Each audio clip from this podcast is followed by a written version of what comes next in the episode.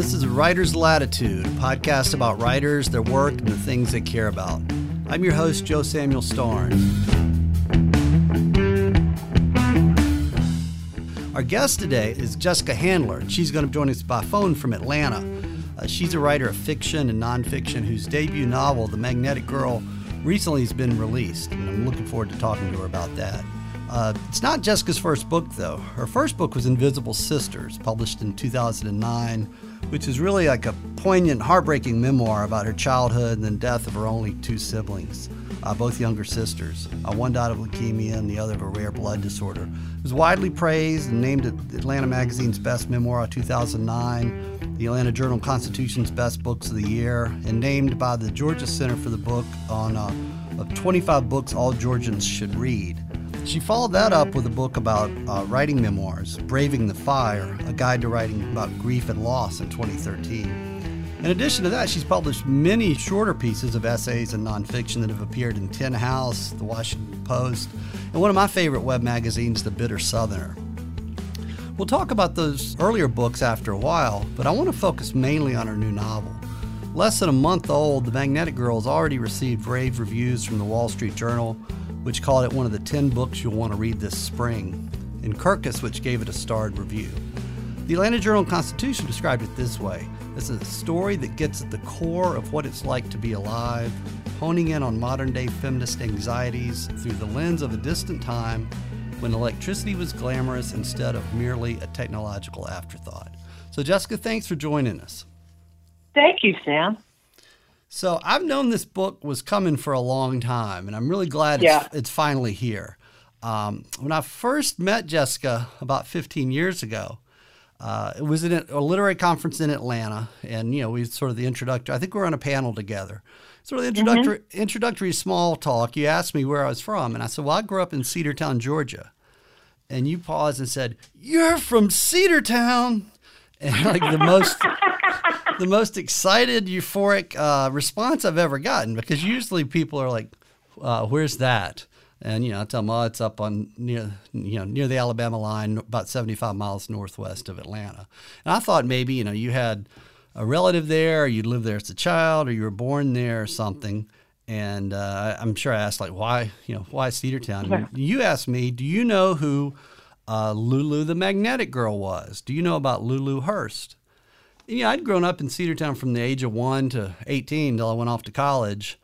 And it's not a big town, so I thought that I knew everything there was to know about Cedartown. But turns out in the late 1800s, there was a woman named Lulu Hurst who had this amazing story. She had, you know, traveled all over the country performing and doing these these tricks that I want you to describe. So, um, okay. I'm really glad that you found her and that you've written this novel and I want to know, like, you know, how did you find out about Lulu Hurst? And uh, yeah. tell us a little bit about who she was. Because even I the sure folks will. in Cedartown don't know, or, or they're learning now, but, uh, you know. They're learning now. And I think some of the, the older people, people who maybe are in their 80s or their grandparents and parents might have known about Lulu because Lulu Lulu Hurst lived in Cedartown in the 1880s. Um, she died in Madison, Georgia in 1950. So, you know, this is a long time ago. Her death predates you and you and me. My fascination with Lulu Hurst began maybe not quite 15 years ago, more like 10. My mother, uh, my mother emailed me just randomly a digital clipping uh, from an engineering magazine called Cassier's Magazine and the clipping was called The Feats of the Magnetic Girl Explained. And Cassier's published this in the late 19th century. And my mother and I were both very fascinated with stories about girls and women who were uh, remarkable or who defied physical or cultural expectations. And, you know, our reasons for that had to do with um, how I grew up and, and my mother's, my sisters and my mother's daughters. We were very just interested in what does a body mean to a girl and to the world. So my mother sent me this this clipping, just like, wow, who is this strange girl? And I read it and I just fell in love with her. It was a story about this girl, Lulu Hurst, who had performed on early vaudeville stages in the 1880s for about 18 months uh, as the Magnetic Girl. She was also sometimes called the Georgia Wonder. And she performed feats that involved um, either holding a cane, a walking stick across from a man, and um, basically throwing him, or flipping a guy in a chair. And no, she didn't. We were just like, no, she didn't do that. And I was so um, enthralled with her once I'd met her this way through this article. I couldn't get her out of my mind. She reminded me, in a way, of myself in that I don't know if you've ever done this, but at an elementary school slumber party once I fooled my friends by standing in a doorway and pushing my hands against the door jamb, push, push, push, and then when you step away, your hands float up magically. It's just muscle uh, tension, but it feels like magic. Okay. Well, that's cool. That's I'm glad you found out about her. Now I know you did a great deal of research for this novel, and you you say ten years, but I think it was twelve years ago when I met you and you asked me about it. So you you must have okay. known about her and had her. She wouldn't got in your mind and wouldn't go away. But uh, we got to look up when that conference was. Uh, yeah. It was the Pop Culture Association meeting in Atlanta um, so we can look that up. Yeah, yeah, I think it well definitely at least ten years ago. So, mm-hmm. but since then you've done a ton of research, uh, including much about Cedartown, Georgia. So I'd like you to read briefly from the opening of chapter three. Okay. Our home was a sunk-in place where green hills rolled like lumps in a blanket under a sparkling blue sky. From our porch, I studied the road to Cedartown which either was born or died at our property, depending on how a person considered it. The Cedartown Appeal was my atlas. In that newspaper, I saw glimpses of the world beyond our dead end road cotton prices, train schedules, advertisements for Cheney's lung expectorant, closeouts on knit underwear. I read the train timetables more closely than any school book. Cedartown to Palestine, Tredegar, Singleton, all in Georgia, until the end of the line, Hell City in Alabama. 80 miles in just half a day. Hey, thanks for reading, Jessica. Uh, I want to know what did you learn? Uh, you did a lot of research in Cedartown and talked to a lot of folks there, including me. What, what did uh-huh. you learn about not you know Cedartown, but also like this time in history in the South and yeah. in America? Well, that scene is written because I went up to Cedartown and um, somebody in the historical society told me where their house had been. And they gave me actually i think they gave me a topographical map. And i went to that location. And there's there's no house there now. It's an empty field. The house burned down i think in the 70s it's collard and valley I, right?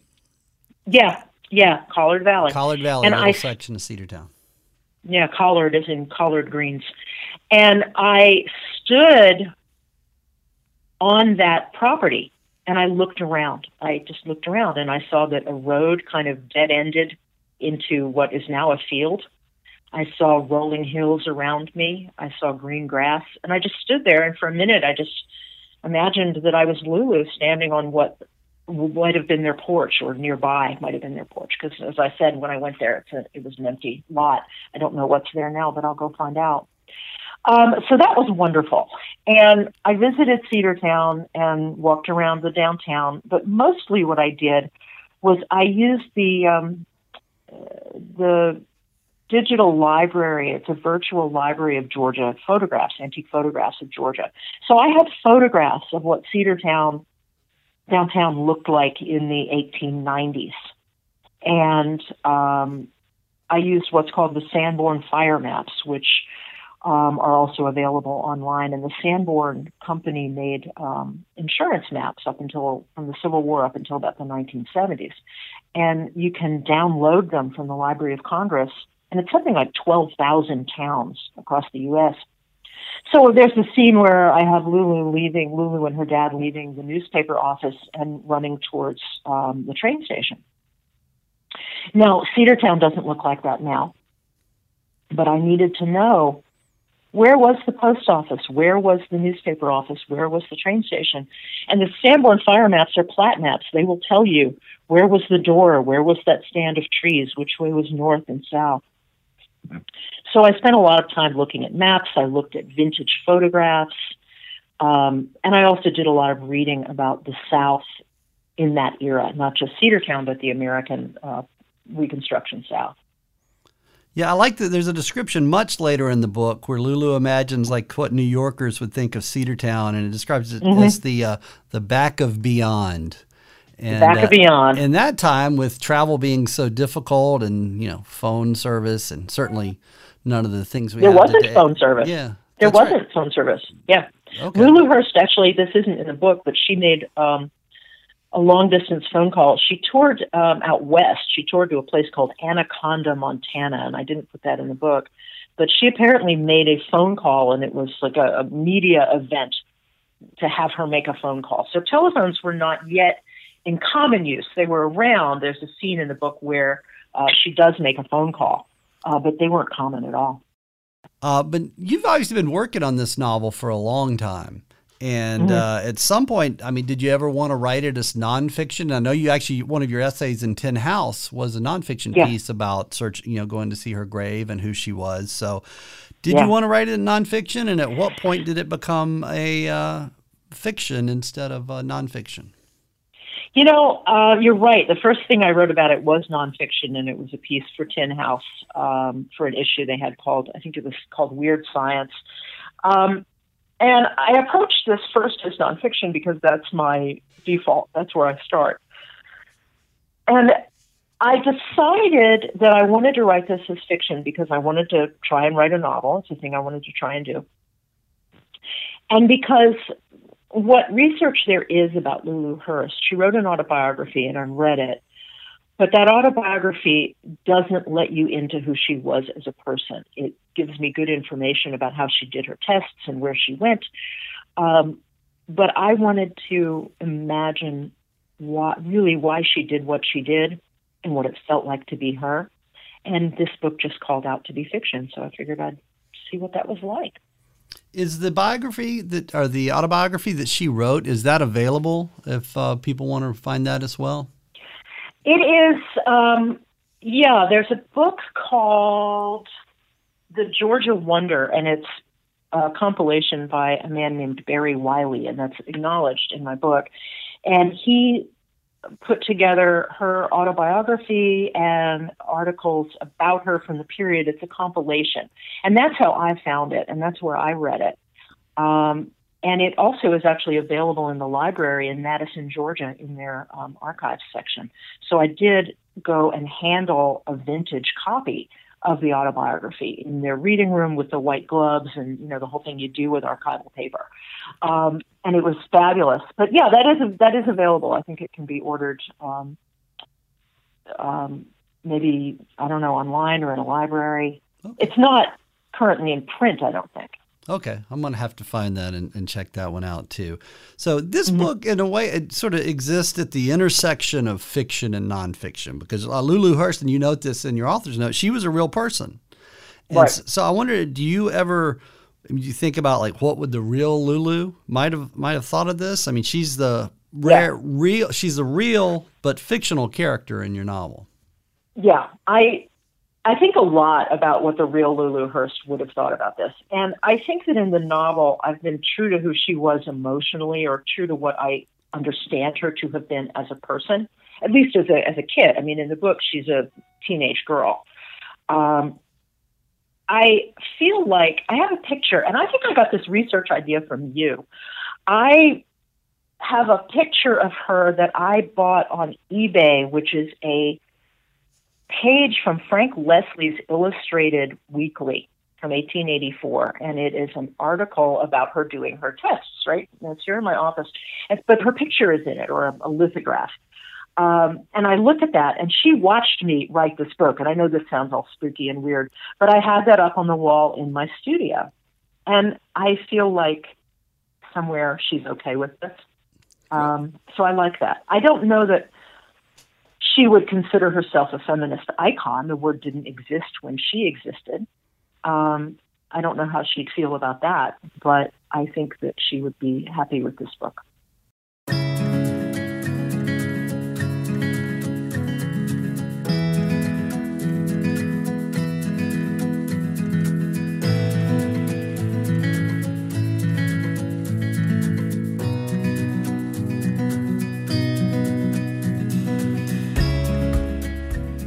one thing about Magnetic Girl, one way that I see it is it's sort of a road novel.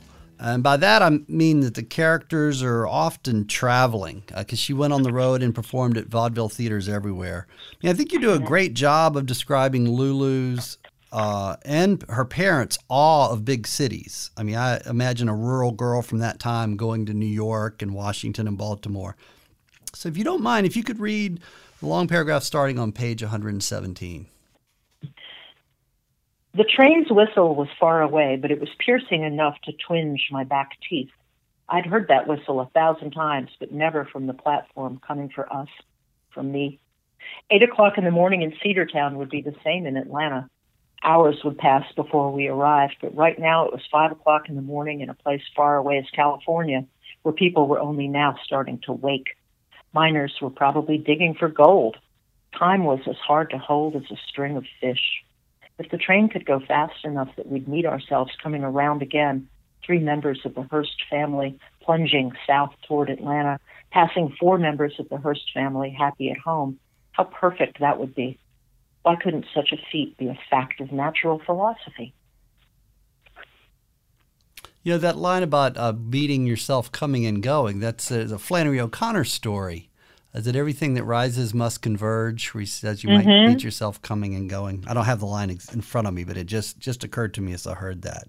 So yeah, this this time period is really interesting. I mean, they're in awe of electricity, which was a novelty at a time.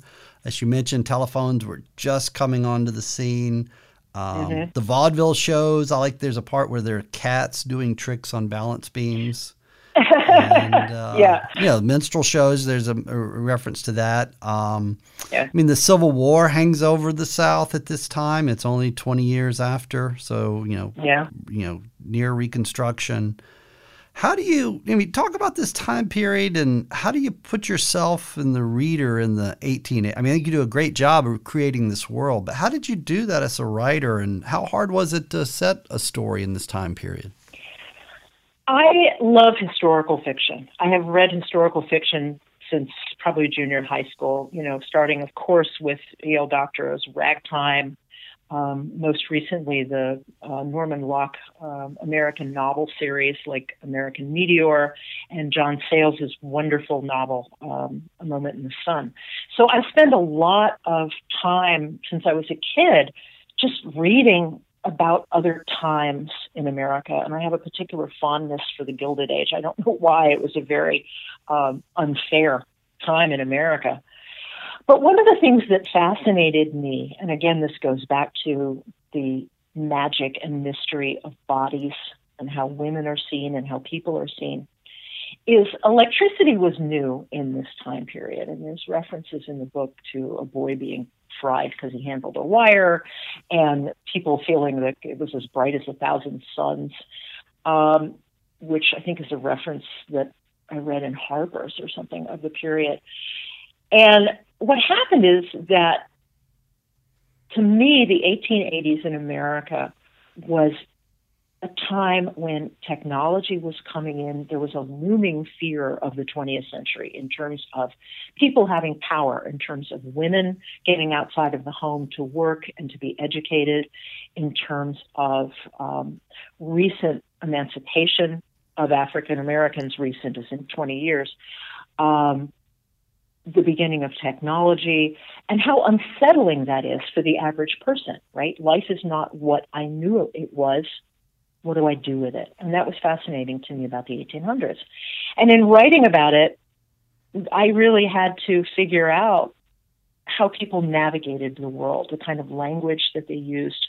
Um, I had a reference earlier in the book where somebody says somebody had a heart attack, and I took it out because um, one of my readers pointed out to me that that phrase didn't exist at the time. Um, a heart attack.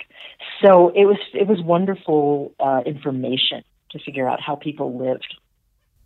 You know, you did a great job with it. I mean, I wrote you know, a novel that takes place in 1955, and I found that hard. Oh, I love that book. I, I found Fall that. line. Yeah, thanks. I found that hard enough, but uh, eight, the 1880s, I, I don't think I, I could do. Um, well, you know, the 1950s and the 1880s, neither of us were alive then, so there is an element of research and immersion. And the other thing to remember is that people are people I've had people read this book and say, How do you know how so and so felt about this? And I don't. I know how I would have felt. And that's the same, isn't it? Yeah, no, absolutely. Absolutely. Well, you write mm-hmm. Lulu's sections in the book, which I think are the, the majority of the book, are her first person, her first person Correct. voice telling the story. But you have sections about her father uh, in third person. And I think that it's it's seamlessly done. And, you know, and it's not an easy move to make in a novel that doesn't distract the reader and can keep the reader going in the narrative. Uh, so I think you're to be applauded for the way you handled the two characters in first person for one and third person in another. I mean, it's not something in a fiction workshop you would, you would advise somebody to try. No, so it's I a, don't I don't like my students to do it. Yeah, it's a high it's a high wire act, and you you know you you pulled it off. So um, talk about that decision and why you did it that way, and maybe tell us a little bit about the father's character. Sure. Um, as you say, Lulu is written in first person, and I did that uh, and that was the result of a number of revisions. I think she was in third person in one version. But Lulu's in first person because I really felt like I was inhabiting her and I needed the reader to see the world through her eyes. And she is naive about a lot of things because she's a teenage girl. But the father is in third person, and there's three or four sections in the book where it's the father's time, and he is um, in third person. And the reason I did that was the reader has to know things about the father and his background and the weight he's carrying, if you will, that Lulu does not know. And she doesn't know it until later on in the book. So, in a sense, I'm trying to create kind of a vanishing point where Lulu knows things and we know things as the reader, and then we also know things about the father as readers and we are waiting. There's an element of suspense. When will these two uh, pieces of information uh, collide, and how will that change Lulu? Which it does. Um, and also, we move back in time. If the book starts in 1883 in Lulu's present, it goes back to uh, the father as a young man um, as a soldier in the Civil War. And he did serve uh, in the Civil War. Um, I believe he was in Hardee's troops. I'd have to verify that. And I had him behaving in a way that I'm sure he did not behave. Um, so that's where a fictional element comes in too. I've given him a background that I don't believe he had in real life, and I have him behaving uh, in battle in a way that I'm sure he did not behave. Um, that that goes towards fiction. Uh, so that's why it's in third person for the father, whose name was William Hurst, and he is Will Hurst in the book. You know, I think about it now. In some ways, it's sort of like she was the child prodigy who he pushed into something, and uh, I mean, mm-hmm. she, she became who she was because of his uh, his desire. plans, his his plans and yeah. desire. Actually, so the book's a lot about you know. I think he's a, he's a, a major character. Obviously, she's the main character, but he's a huge part of the book and why she was. She's a she's a young woman too. She's even a teenager mm-hmm. at this point. So her father right. was a huge influence. Um, right. And one of the things that drove me in reading her real story was when you're a teenager, and I can speak as a teenage girl, but when you're a teenager, there's generally a parent, an adult figure who is your guiding light. Oftentimes for girls, it is their father. And your father you want to do what your dad wants you to do. You love your dad, and in a way, your father is your first love. And if he comes up with an idea that seems a little wacky, but you want to do right by your dad, you do it until such a time that you start to think maybe this isn't who I really am. So that's part of what what I'm trying to accomplish in this book. Okay, and also tell me a little bit about, um, in addition to Lulu and her father, their little brother Leo, who's actually not yeah. on stage a lot in this novel, but he plays yeah. a major part in her motivation. So tell me a little bit about the character of Leo. Yeah. Leo is entirely a confection of mine. She did in real life have two brothers. I believe they were older brothers. Um, and I made Leo up. And he is her younger brother and she has a great love for him and he has a great love for her. And there is a mishap when she is caring for him. He's a baby and she's a, a little girl. And there's a mishap and she misinterprets the outcome of that mishap. And that is one of the things that drives her to agree in the novel, that drives her to agree to go on stage as the magnetic girl. Um, and Leo becomes he is a major character in the book because he is part of Lulu's impetus for for doing what she does. But as she comes to understand who he is as a person, and again, this goes to how we are perceived, right? Um, how people see us, how we want to be seen. Uh, as she comes to understand how to perceive him appropriately, that changes how she lives in the world. And he develops literally more of a voice in the book in earlier parts of the book, they communicate almost telepathically. And I'm not, I don't mean that literally. They weren't, you know, having brain, you know, transmissions. But if you love someone, particularly if you love a sibling or a child, don't you feel like sometimes you can hear them in your head and your heart, even if there's not words coming out of their mouth? Yes. So that that is what was happening there. Yeah. The uh, I quoted earlier the Atlanta Journal Constitution review that talks about this novel addressing feminist anxieties. Um, you know, how does this how does this novel you know do that? Like, how does it address maybe feminist issues of today and your mm-hmm. interest in? You talked a little. Your interest in women and women's bodies. Mm-hmm. T- talk a little bit about how this is you know relevant uh, now. Yeah, I am very much a feminist. I'm always a feminist.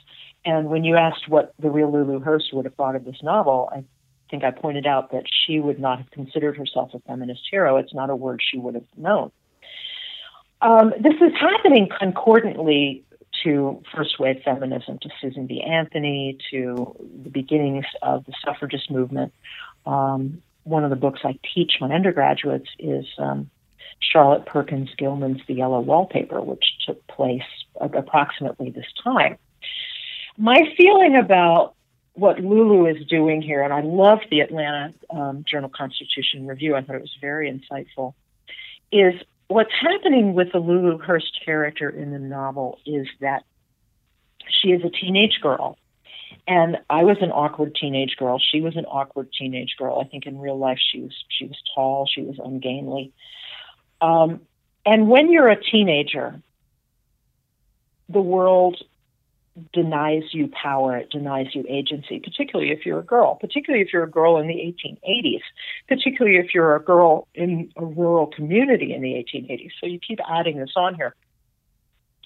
And like anybody, I think this character wants to decide how she wants to live in the world. She wants to make her own decisions. She wants to be seen in a way that agrees with her. And she goes through these performances where she is lifting men, where she's throwing people with a walking stick. She's not actually. I can explain what's happening. Um, and people are both afraid of her and enamored of her and maybe making, you know, off color jokes about her that she doesn't understand. And she starts to realize this is not how I want to live in the world. So, in terms of a feminist narrative or in terms of that kind of thinking. This is a story about power on one level, in that she has electrical or magnetic power in her hands and can convey tricks upon people on the stage. But on a deeper level, uh, it is a story about how does a young woman understand that she has power over her decisions and how she lives in the world. Do you think that are there any contemporary figures or more recent figures in America who you might compare to Lulu? You know, I was thinking about that. It's a great question. Um, there's a part of me that says, is her name Emma Gonzalez, the girl who, the teenager who became a voice um, after the Parkland shootings in Florida? Um, maybe Emma Gonzalez, not because she is performing a magic trick or because she is doing a hoax, because she is not, but maybe because she is a teenage girl who is speaking out about how the world should treat her. Okay, no, though that's a good one. That's a good. Yeah, I can I can see her now. Now that you that you talk mm-hmm. about her. Yeah. Okay, well, I got one last question for you about the Magnetic Girl. You okay. Na- you named the newspaper reporter for the Cedartown Appeal, which is the uh, was there an, was there an actual Cedartown Appeal? I mean, I know the Cedartown Standard was the newspaper. Yeah, yeah I made up the name Appeal. Okay, you made up the Appeal. Uh, you also made up a reporter uh, for the Cedartown Appeal, who's in, near the end of the book, named Mr. Starnes. And I want to mm-hmm. get this on uh, recording here. Does this mean when the movie comes out that I get to play Mr. Starnes from the newspaper? You can you help us sell the property? yeah, um, of course you can. I hereby tell you that you can be Mr. Starnes in a walk on. Fantastic. I'll look forward to that. I'll, I'll go ahead. You remember I emailed you and said I was going to name the reporter after that, you? That's right. That's right. You yeah. did. So I, I, I appreciate that. It's uh, it's an honor mm-hmm. to have my name in, in the book there. So thank you very when much. When I wrote that scene, when I wrote that scene, I could see you in there taking notes. You were in my head being the reporter in the scenes where Mr. Starnes is present. Good, and he, he's a respectable character too. As, as, oh yeah, he's a good guy. As respectable as a newspaper reporter can be, I guess. So, uh, yeah, so thank well, you, thank yeah. you for doing that. You're welcome.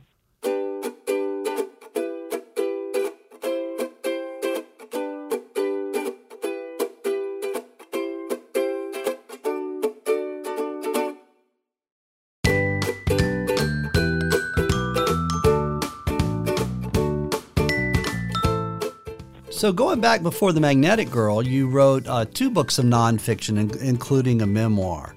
Um, you know, actually, you spoke to a graduate uh, nonfiction cl- writing class that I taught recently back in the fall, and you said that you found, having done both, having done nonfiction or writing memoir, and then having written a novel, that you found fiction harder. Tell me a little bit mm-hmm. about that. The thing that I found difficult, and it, you know, I've got this background in nonfiction, and before that, I have a background in documentary television production, and so I am dyed in the wool nonfiction person. So I set a challenge for myself to write fiction, and I found it difficult because in nonfiction you don't make stuff up, right? And if you do, you sort of wave a flag and say, you know, I believe or I dreamed.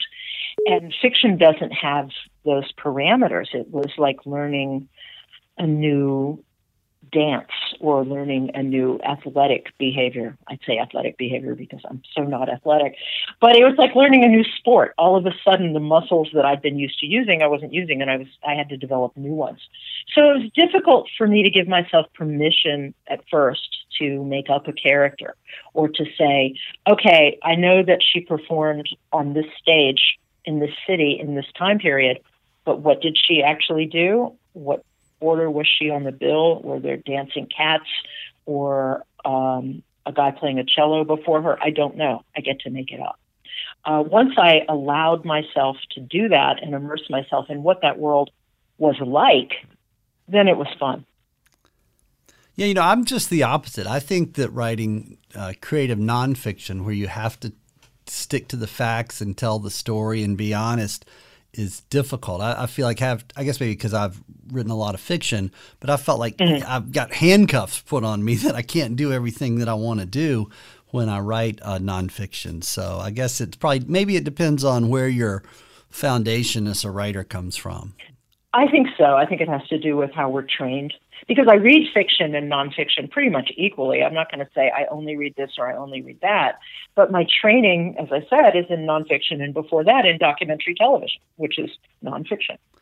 Yeah. So in their your book Invisible uh, Sisters, you took on really just a heartbreaking story, and I'm I'm in great admiration of people who can write you know deeply personal memoirs and personal stories about about themselves that uh, with such honesty, the the way that you did. So, and then you also wrote a book about writing about grief. So, tell me a little bit about the impulse to write about that story.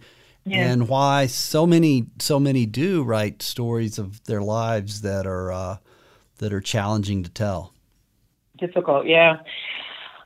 Invisible Sisters is my memoir about growing up in here in Atlanta in the 1960s as the oldest of three daughters of uh, parents who came to the South to work in the civil rights movement. We came here in 1965. Um, and my two younger sisters uh, became terminally ill, one with leukemia and the other with a very rare uh, blood disorder called Castman syndrome, which turns out is the exact opposite of leukemia. And the reason I wrote this book, and I, I loved my sisters very much, and, and um, my sisters are both dead, my parents are both dead now, um, is we are all asked the question Do you have any brothers or sisters? We ask it, we, it is asked of us. And I didn't know how to answer it because if I said I do and they're dead, I've given strangers more than they want. And if I say I don't, I'm lying about people I love, including myself. So, how do I tell such a difficult story to myself, right, before I can tell it to anyone else? Um, so, a great deal of research went into that book as well, reading medical records, looking at family documents. Um, and so, Invisible Sisters is the story of what, until recently, defined my life. How do I tell this story? How do I honor people that I love? And uh, the thing about writing memoir is that, you know, Joan Didion wrote, We tell ourselves stories in order to live. And I've always loved that quote. But in the past maybe 10 years, neurological studies have come forward from Dr. James Pennebaker at UT Austin, uh, from other people who say that um, writing about trauma we neurologically need to do this. Our brains need to figure out how to frame the story so that we can go on and live the lives that we have. Okay, no, that's uh, that certainly would make sense, and why we want to talk about these things as opposed to keeping them locked away. Yeah, and then there's the craft of telling. You know, it's one thing to cry on your therapist's couch, which is a valuable thing to do. And it's another thing to tell a story with character and dialogue and suspense and plot, protagonist, antagonist, all the things that we need to have in fiction, but that come from from real life. Yeah, absolutely. Um, tell me a little bit about about yourself. I know you uh, from your memoir that your parents were progressive Jewish parents who settled in Atlanta and I believe mm-hmm. they're from the Midwest, right? Tell me a little bit about your family and how you ended up in Atlanta. My father uh, was from Harrisburg, Pennsylvania, so mid Atlantic, and my mother was from uh, Boston, from the South Shore, from Quincy, Mass. And they met and married at Brandeis University, which is in Waltham, Mass, which is outside of Boston. And we lived in Harrisburg and then Detroit. My dad worked for the National Labor Relations Board because his father was a, a labor attorney, pro union labor attorney. And he actually, my grandfather actually argued a case before the Supreme Court um, in favor of labor unions and won. Uh, and my father moved us down to Atlanta in 65 because he was working for the International Ladies Garment Workers Union, which was um, at the time very involved in the civil rights movement because the ILG worked for fair wages for people who worked in the mills. And this was also right after the Civil Rights Act became law and the Voting Rights Act. So he was very involved in that. And so my sisters and I grew up here, or as far as Susie grew up and, and me. And we were in Atlanta in the 60s and 70s, which was a very progressive, interesting time. And now I live here again because I love it. So, do you think of yourself as a Southern writer? You know, I think of myself as a Southerner, definitely, which always made my mother, the Bostonian, kind of cringe. She didn't, she couldn't quite get that. But I don't know that I'm a Southern writer. I mean, what is a Southern writer? I would love to be in the category of Flannery O'Connor and, and Eudora Welty. Uh, they are Southern writers. But I don't know what makes a Southern writer other than the fact that I live in the South and my characters so far are Southern people. I'm Not sure how to answer that. Yeah, I don't know how you define. I guess if you're from the South and you write about the South, you're a Southern writer. Would be be a simple definition. I well, I've lived in you know in the North now for almost 20 years, but I still do think yeah. of myself as a, you know I lived in the South till I was 33, so I, I think of myself yeah. as a Southern writer. But uh, you know I like to be in that group with Faulkner and Flannery O'Connor and the many oh yeah the many many other I wouldn't writers say no. So yeah, so oh I, sure if I could be part of that club, uh, I would uh, even just you know way on down the list from them. But I think mm-hmm. that that's where it comes from. So I think it's yeah. interesting. You talked about um, your parents were progressive, you know, Jewish parents in Atlanta, but uh, also that you're you as an eight year old attended Martin Luther King Jr.'s funeral. Tell me about what you were at eight. I think you would be able to remember that pretty well. Tell us about what you, about that. Yeah, I wrote about it in Invisible Sisters, and, and I was fortunate to do a piece for NPR about it in a memorial year for Dr. King. My father, as I said, worked uh, peripherally in the civil rights movement, and I think he was acquainted with Dr. King. We're not, you know, the best of friends, but he was acquainted with him.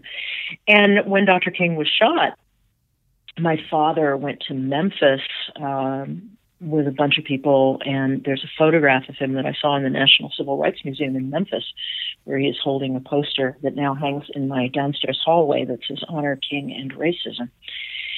And my father went to the funeral that April day in 1968, and he brought me with him. And my, Susie and Sarah, my little sisters, were too young to go because if I was eight, they were six and two. And my mother and father agreed that this was part of my legacy. There's a a theory in Judaism or a phrase in Judaism called tikkun olam. And my parents were not religious Jews, but they're cultural Jews. And tikkun olam means loosely means repair the world. So I was eight, and my father took me because I think he wanted me to see what violence does and what hate does, and what kind of a world I was inheriting, and what I needed to be aware of to help change it. And I have a very distinct memory of, you know, as we walked towards the, the casket, an open casket in Ebenezer Baptist Church, uh, being lifted up to look in the casket and see Dr. King in the casket. Um, and then being set down and walking on out of the church. And um, it was very moving and very kind of scary because I was eight and he was a dead person. Uh, but I knew who he was and I knew how important this was. And wow. it was a it was a watershed moment for me. I mean, yeah, and I tell my students now when they talk about Dr. King, I teach um, undergraduate creative writing. I remind them that I was at his funeral because I want them to know that this is not ancient history. They know somebody who was there, and that helps keep the dream alive, I guess. Yeah, no, that's a good point, and it's it's not as long ago as Lulu Hurst was. It's uh, it was in your lifetime, and, and you were there. Um, well, you worked in television for a long time uh, before starting to write prose and write nonfiction, and now now fiction. So tell us a little bit about your your work in TV and maybe how you started writing prose and ended up with a novel. I worked behind the scenes in television. I uh, worked in television shows in Los Angeles in the 80s that, oh my gosh, on Thicke of the Night on a show called Name That Tune. I was the music coordinator on one iteration of Name That Tune. On uh, some music videos, I was a production assistant, and then I was a production coordinator. There was a game show called Fantasy with Peter Marshall and Leslie Uggams, which tells you how old I am.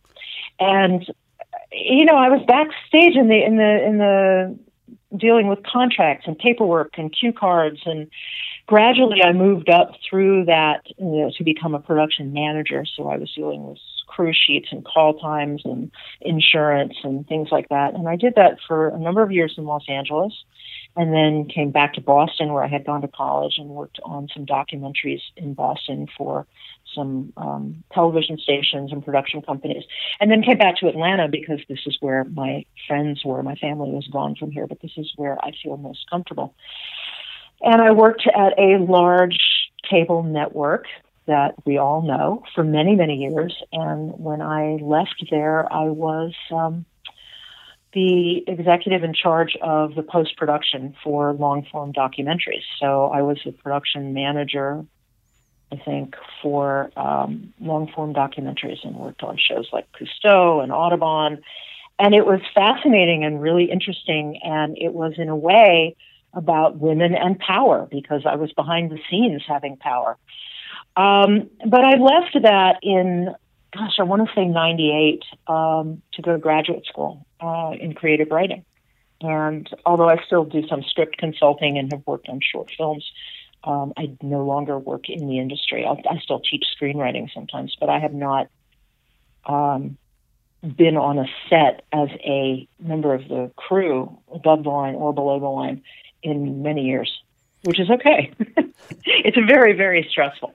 Yeah, but after a successful career, you made the shift to become a writer. And mm-hmm. uh, how did, you know, what drew you to writing and how was that getting started? So it's been what 20, 20 years since you did your uh, graduate work, your MFA. I got my MFA in 06. Okay. So I went to graduate school late. Um, and then Invisible Sisters came out in 09. I went to graduate school in my 40s. So I had about 25 years as a television person. And I'd always written. I mean, you can ask my high school friends when we were kids, I would write these long essays, sort of stream of consciousness things about all the fun we had at this party or who was dating whom or whatever. And I'd always written and I'd always read, and Invisible Sisters comes very much from a lifetime of keeping journals. Uh, so I referred back to my journals in writing that book, and I still keep journals. Um, and I think that when I went to graduate school, which was at my mother's suggestion, um, it was just time to do what I really wanted to do, which was not be, not help other people make art, but make my own art. Oh, that's great. That's great, and and you've done a great job with this novel. So that's uh, thank you. I'm, I'm, glad you I'm glad thrilled. you took that path. Well, I want to thank I want, you. I want you to tell me the story about in 2011. You and a group of Atlanta uh, writers, all women, were featured in Vanity Fair magazine. So t- t- tell us about that experience. Invisible Sisters had come out, and um, a bunch of women. I should go get the magazine, but it can be found online. The person who was my publicist at the time called me up one day and said, like, what's your dress size and what's your shoe size and whatever. And I was like, what?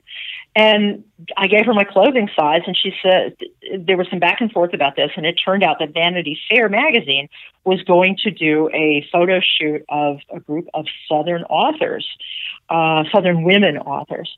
And they posed us at um, the Atlanta History Center at the Swan House, which is a beautiful, beautiful, elegant historical home. Uh, and it was, I have to tell you, even though I have mixed feelings about the sh- the outcome of the shoot. It was great fun. I mean, I was with people I really like: Susan Rebecca White, Joshilyn Jackson, Natasha Trethewey. Um, so it was the day was entertaining, and the clothing. They, what the problem was that they posed us in front of this historical home, historic home, and they dressed us in sort of faux debutante, faux Scarlett O'Hara attire. So it was contemporary ball gowns, but it was ball gowns nonetheless. Um, and there was sipping of tea, and there was there were big hats for a minute, but I only think one of us ended up in a hat. Um, so the shoot was fun to do. It was definitely you know high end promotion. But what makes me uncomfortable about it is that it's a stereotype of Southern women um, as being sort of big hat wearing, tea sipping, passive, um, oh my goodness kind of folks. And every one of these women in this photograph um, wrote really powerful books. They wrote about family, they wrote about race, they wrote about identity, and we ended up sort of wearing big dresses and smiling. Yeah, just sort of um, scream. Also, Oh, go ahead. It sort of screams uh, Moonlight and Magnolias. Is, uh, Moonlight and Magnolias. There was also only one person of color in that shoot among all those women, and I, I found that after the fact. You know, there's nothing, I don't think I could do anything about it at the time, but uh, that's a misrepresentation of the South and of Southern women and of Southern writers. Yeah. So on one hand, on one hand, it was a, a crazy fun day to try on really we were playing dress up i mean it was insanely expensive clothing, and the person who did my hair also did, the hair for the Academy Awards. So you know that's not how I live. Uh, but in the end, it's not how I live. Yeah, well, Vanity Fair called me tomorrow and wanted me to put on a pair of overalls and a straw hat and ride around in a tractor to uh, sell, try to hope, sell one of my novels. I would probably do it. So uh, it's definitely and that's that's the thing. Yeah, we do it. Yeah, and you know, I mean, the uh, Encyclopedia of Southern Culture. One of the largest sections in there. My favorite one is the uh, the section on the mythic South, and there's so many ideas that uh, Southerners have about the South, and that Americans have about the South. So uh, I wondered, you know, and you wrote a piece in Atlanta Magazine about sort of your regrets of the uh, Vanity Fair story. Um, how do you feel like maybe the the image of the South in America? Is uh, is now and how maybe that piece, you know, contributed yeah. to it. Or you also, I think one thing you write in there that Southerners aren't always the backward ones because you've traveled around and have lived in other mm-hmm. parts of the country as well. Yeah. I wrote that line because I had, I think, recently been in Maine with family, and it was in rural Maine where I saw a Confederate flag flapping off the back of somebody's truck. So, you know, this kind of narrow thinking is everywhere. In terms of changing the interpretation of the mythic South, uh, The Bitter Southerner is a mag- an online magazine that does a really wonderful job in representing voices of the South that are not always thought of, you know, and in promoting stories of the South that look differently at that mythic South. Um, I think that the world, I, don't know, the mythic South that I encountered, certainly I wrote about this in, the, in that Atlanta magazine story, was, you know, when I went to summer camp in upstate New York as a 12 year old, I was asked really um, reductive questions. Uh, but that was also 1972. Um, I don't know how the rest of America sees the South right now. I can tell you that with um, Georgia passing what they're calling the heartbeat bill, certainly doesn't speak well for the South. I can tell you that with the outcome of the recent gubernatorial election in Georgia doesn't speak well for the South. Uh, but I also want to be very clear that as a Southerner, you know, we are not all narrow minded and backward. You know, I think that the South, both the rural South and the urban South, um, is very, can be very forward looking. And um, it's our job as forward looking people to um, be inclusive and to welcome change that is fair and equal uh, to everyone. Yeah, the one. The, the one good thing I can say about Donald Trump is that he's not a Southerner. And uh, because, you know, being like living in, you know, near Philadelphia, New Jersey, and having a lot of friends in right. New Jersey and New York, if he was from Georgia, I would never hear the end of it. But I, I remind, you know, it's a good point. I remind my New Jersey wife and um, people up here that he's one of yours. He, he's not. he's not ours. Well, uh, that's right. Uh, that's right. You know, you know we we've got Lester Maddox and George Wallace, but they got Donald Trump. yeah, we've got we got a list of our own that I'm not proud of, but uh, Trump is uh, you know out of the heart of New York. So don't don't forget yes, that is. when you when you run yeah. down if you do run down the South. Um, when you run us down, yeah. Well, I want to want to wrap it up here, Jessica. I really appreciate you doing this. Um, want to maybe find out, you know, what you're working on now, and uh, maybe what your, your plans for for forthcoming pieces? Well, right now what I'm doing is grading finals. So that's that is the center of my life is grading final portfolios for my terrific students. Um, I'm not sure what I'm working on yet. There's a family story that um, I've been developing, and I don't know if it's fiction or nonfiction yet. It hasn't told me. I've written about 20 or 30 pages based on a collection of somewhat mysterious family photographs and mysterious in terms of their origin. Um, and I don't know yet if it's fiction or nonfiction. I'm going to keep writing and see because some of it's fiction. I've written some of it is fiction and some of it's nonfiction, and I'm kind of sampling both directions and seeing which rings more, uh, which rings more clearly to me. All right. Well, great. Well, and that's really, mysterious. Well, good. We'll, we'll stay at it, and hopefully, we'll have another great book from you in a couple of years. So, uh, congratulations on the novel, The Magnetic Girl. Everyone should go to jessicahandler.com and check it out. She's doing a lot of events and readings, and there's information about her other books on her website as well. So, check that out. So, Jessica, thank you for uh, joining us on the Writer's Latitude today. Sam, thank you so much for having me. I'm just always glad to talk to you. All right. Well, thanks, Jessica. Thanks a lot, y'all. Bye bye.